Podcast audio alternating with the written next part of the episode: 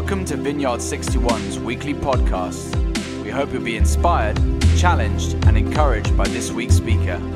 For previous messages, go to our website, vineyard61.org, or subscribe via iTunes or SoundCloud.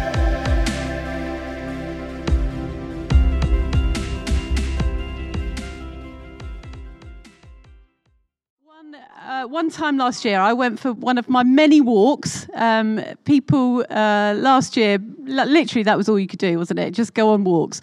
And um, I actually avoided the common because it was so busy. And I came across something on the pavement, and uh, it was in front of me, and it looked a bit like a bunch of flowers um, that someone had dropped. So I was like, free flowers, count me in. Um, and I tugged on it just a little bit. Um, and it wasn't letting go. It was it was attached to something, and it was actually growing there. Um, you know, sometimes you see the odd flower growing out of the cracks in the pavements, but this was on another level. This was like a whole bunch of flowers. And what I thought was something that someone had dropped really was a model of something that became quite thought provoking for me. If, the, if these flowers had just been a bunch of flowers in the garden, you wouldn't have even noticed them. But the fact that they'd thrived in an environment that wasn't that they weren't meant for, you couldn't not pay attention to it. Um, the resilience, if you like, um, that they continue to grow in this environment and actually thrive. Um, and they, they kind of hung on to what was giving it life. They found a source that was different from what was expected or its known environment and they actually blossomed. So let's read a portion of the Bible. Um, this actually links in really, really well. And I want you to turn to Jeremiah 17. Jeremiah, uh, he was one of the prophets in the Old Testament, and they were kind of like these mouthpieces for God. And uh, God was communicating to the people of Israel about a lot of things. But in Jeremiah 17, in the middle of his prophecy, he's engaging with the people of Israel and he's sharing with them this is what it looks like to be disconnected from God, and this is what those who are connected to God look like. And he kind of uses the same analogy as this plant um, breaking through in an environment. So why don't we read Jeremiah 17, verses 5 to 8? This is what the Lord says. Cursed is the one who trusts in man, who draws strength from mere flesh, and whose heart turns away from the Lord. That person will be like a bush in the wastelands. They will not see prosperity when it comes. They will dwell in the parched places of the desert, in a salt land where no one lives. But blessed is the one who trusts in the Lord, whose confidence is in him. They will be like a tree planted by the water that sends out its roots by the stream. It does not fear when heat comes. Its leaves are always green. It has no worries in a year of drought and never fails to bear fruit. Now, the implication of these verses is that both of these bushes, both of these things are in the same place, but they have different results. One is like this bush in the wasteland. It's kind of, it's existing. It does have some life. It is at least alive, but it looks just like the environment. It resembles the effect of the drought. Um, and then the other one is like the tree, whose roots have found an underground source of water. And I don't think he's implying that the tree is near water and the other bush isn't. I think he's implying that they're in the same place. They're all experiencing heat, they're all experiencing drought, but the end result of that which it's connected to and which is giving its, it life determines the outcome. Uh, the environment resembles drought, but one of them doesn't. And that word that kept coming to mind as I kept thinking about this was this word resilient. I remember when the kids were little, wanting, uh, they both wanted one of those little mini uh, remote control helicopters, like mini drones. And uh, we got them one each one Christmas. And they were so excited about getting to fly them around the lounge. And just within seconds, like they'd crashed. And even after one crash, they were damaged. And I'm pretty sure that by Boxing Day, after multiple crashes, they were completely ruined. Um, they, they just weren't resilient in the slightest, those little mini helicopters. I'm proposing that Lego, on the other hand, has got to be one of the most resilient things in the world.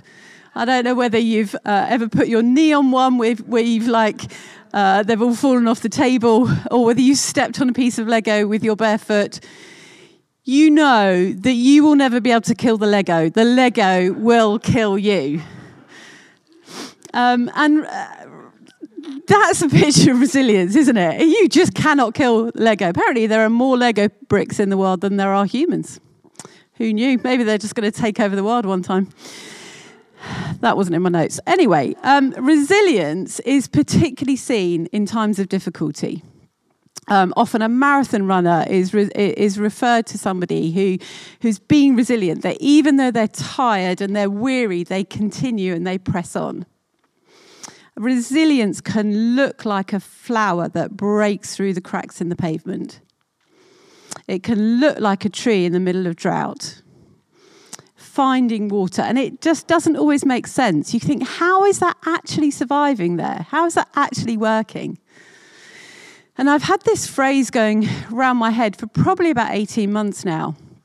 What does it mean to be a resilient disciple? What does that mean? How do I become a resilient disciple? How do I flourish and grow in my relationship with God despite any struggling or any suffering that I'm facing? And I've been really interested over this last year, just in the middle of a pandemic, in the middle of things that are just not going according to plan. What is it that's going to keep me going with God? What's going to keep people going in our church? What are we just going to stagnate? Are we going to fall away? Are we going to cling on by the skin of our teeth? Once we remove amazing worship nights and church services where we can meet up with friends and we can receive prayer, what do I actually have left? What's my source? Am I like the bush in the desert, like barely alive, looking a bit parched? Or am I going to be like the well watered tree where my leaves are green and I'm thriving despite still being in the desert because I have this source of life? How do, how do we become like the plant and the flowers in the pavement? That we're still blossoming in the middle of the concrete. There's, there's just an awful lot of storms out there that we have to weather. Like, life is hard, isn't it? Don't know whether that might have been a, a, bit of a revelation for some people this year that life is hard. There are things that happen in each of our lives that are hard to, to deal with. It's so easy to become discouraged, to get knocked down, to be battered with despair and disappointment. And I want to look at somebody who can show me how to get through the hard times and actually thrive, not, not just survive. And the Apostle Paul in the New Testament is one of those people. I think he's a bit of a hero of mine. I don't always find him that easy to understand. But in Romans and in other letters that he writes too, he explains some of the things that he's gone through and just how he maintains his source of life and hope. And I, I think I'm going to put it out there that I think he's one of the most resilient characters in the Bible, and certainly in the New Testament. And so, this is what's going to be our theme over this next term. Over the next few weeks, we are going to be exploring this theme of what it means to be a resilient disciple, but through the lens of Paul's letter to the Romans, both in our life groups and on a Sunday. Paul knew all about what it, what, it, what it meant to be resilient in the face of extreme circumstances. And I just want to read from Romans 8 35 to 38. And it says this Who shall separate us from the love of Christ? Shall trouble or hardship or persecution or famine or nakedness or danger or sword? As it is written, For your sake we face death all day long. We are considered as sheep to be slaughtered. No, In all these things, we are more than conquerors through him who loved us. For I'm convinced that neither death nor life, neither angels nor demons, neither the present nor the future, nor any powers, neither height nor depth, nor anything else in all creation will be able to separate us from the love of God that is in Jesus Christ our Lord. What a passage. There are 17 things in those few verses, if you go through and count them, that Paul says here are things that threaten to separate us, that threaten to take away our hope, that threaten to knock us down. And 2 Corinthians 11 uh, is another place where he gives even more, even more of a specific list of the things that he's gone through. He says, I've been ship, shipwrecked, shipwrecked, it's awkward, multiple times. He says, I've been beaten with rods and stones.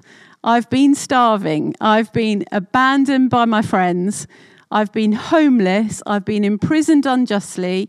He says, I've been persecuted. I've been accused of things I never did.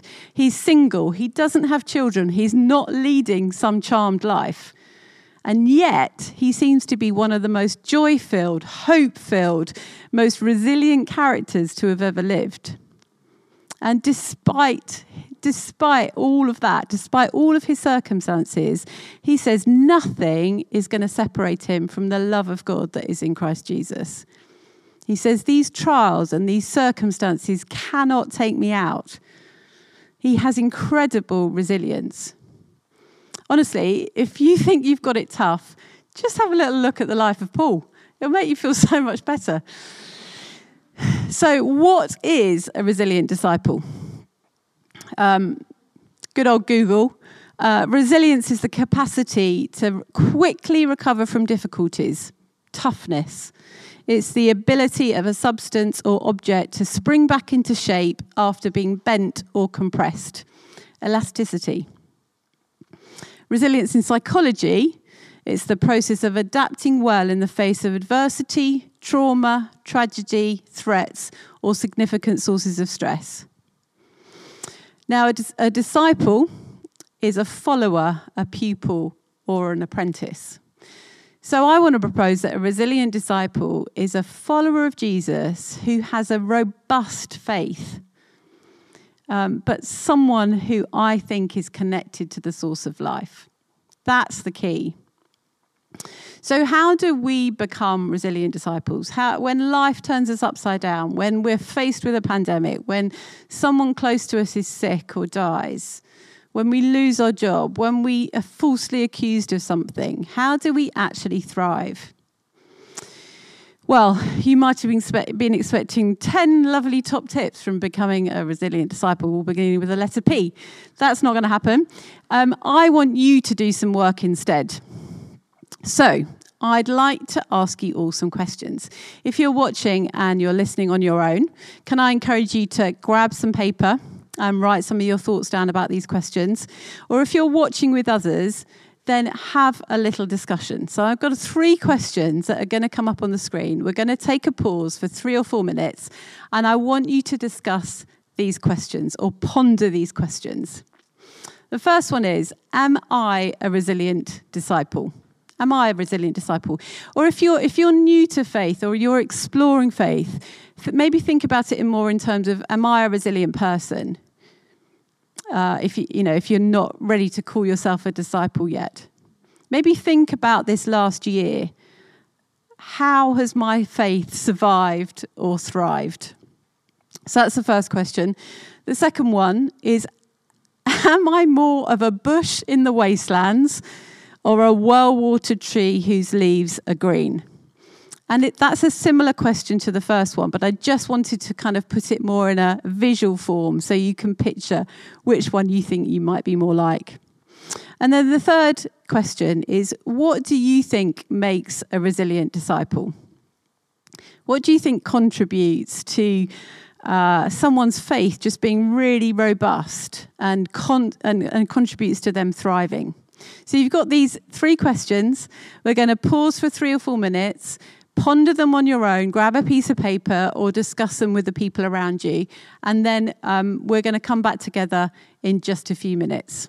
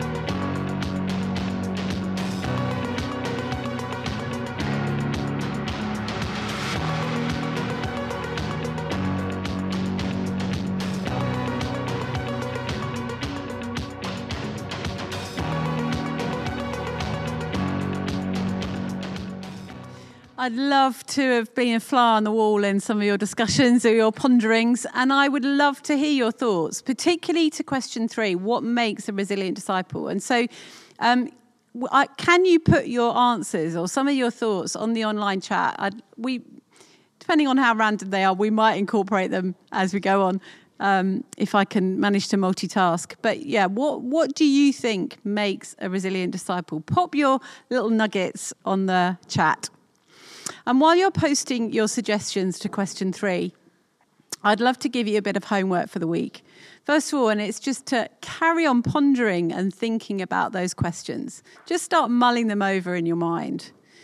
Invite God to speak to you about this, or ask Him to challenge you think about what you're what, like what is my source of life like just ask about that question think about what's my source what's my what's the thing that actually is feeding me and giving me life maybe read through the book of romans uh, Phil is going to come and talk next week and give us a bit of an overview of Romans and introduce it in a bit more depth. But read it, it's an incredible book. Um, I think it's probably one of my favorite books of the Bible. Um, and can I really encourage you to join a life group? This is where some of the what we're talking about on a Sunday, we can just go a little bit deeper with people as we look and, ex- and, and explore this book in a little bit more depth and this and this subject. It's just so good to be able to journey this with other people and be challenged as well in those little communities. So, have we got any answers? No, nothing on there. Okay, well, if they pop in, I might just read them. Um, but before we before we come down to land, I want to just go back to that passage again in Jeremiah 17, and the the contrast and the keys to the condition of the two bushes. I think is found in verses five and seven. So that's uh, verse five. If we can just have that up, brilliant. Cursed is the one who trusts in man, who draws strength from mere flesh, and whose heart turns away from the Lord. That is how we end up parched and shriveled. If we just put our trust in people, if we draw our own strength, if we turn our hearts away from God, then this source will at some point let us down. But then look at the contrast. So, verse 7, it says, But blessed is the one who trusts in the Lord, whose confidence is in him. Blessed is the one who trusts in the Lord, whose confidence is in him. And I actually think that this is one of the main keys to becoming a resilient disciple. Do we actually put our full trust and confidence in God and in his character and his promises? He is always kind, he is always good, he is always faithful. Do we actually trust him? Uh, when you know when life throws us a curveball, what what's our response? Is it to look to our own strength and our own um, wisdom, lean on our own understanding? Is that our response when life throws us a curveball, or is there a recognition that He is always good, and even though we may not understand, we choose to trust Him? For for me, this is one of the keys to my life. Like I know that when my circumstances aren't ideal, God is still in charge. He is still good. He is still faithful. Even with Steve being so ill over the past few years, uh, past few months, gosh, past few months, God is still faithful.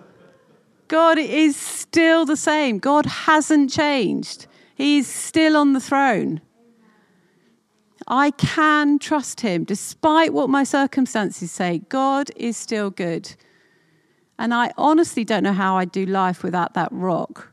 That rock that he is always dependable and he can be trusted no matter what life is throwing at me.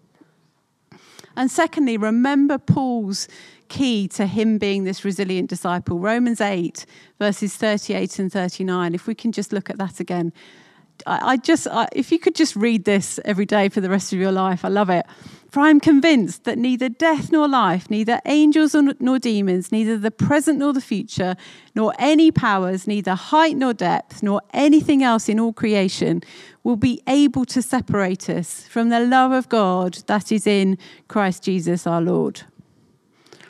This is our source of life, our source of hope, the love that Jesus has for every single one of us. This is the thing that kept Paul so strong and so resilient and so rooted. He knew that he was so loved, so unconditionally loved by Jesus, that nothing could separate, separate him from that love, no circumstances. Uh, and, and, and this is my question to you Do you actually know how much you're loved? Do you know how much you're loved this morning? Do you know how much Jesus loves you? And I, I just feel that there could be some people here this morning that that's just an um, a bit of an alien concept. You, you, or you might kind of like know it here, but do you actually know it here? Because this will transform your life. If you know how much you are loved by an un- the unconditional love of a father, and you may have not had a great father, but I tell you, God is Abba Father. He is closer than you know. And He wants to come to you this morning and just reaffirm His love for you. And I just pray that, just, yeah, God, would you just bring a revelation of the Father's love to people right now in people's homes? Would that revelation of how loved they are just drop from their head to their heart today?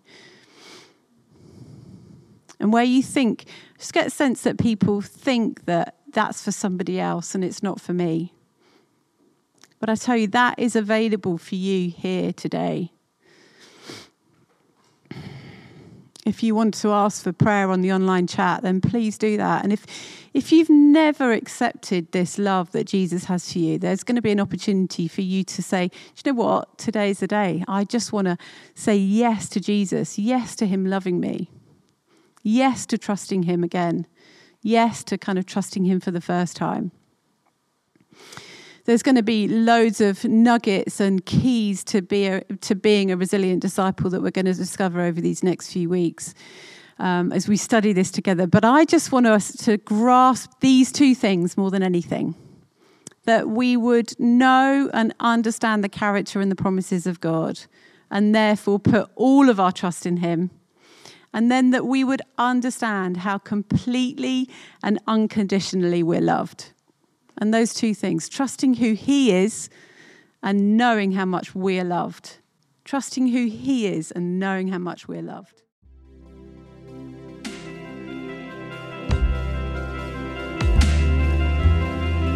Thank you for listening to this week's podcast. Tune in next week for another life giving message from one of our Vineyard 61 speakers.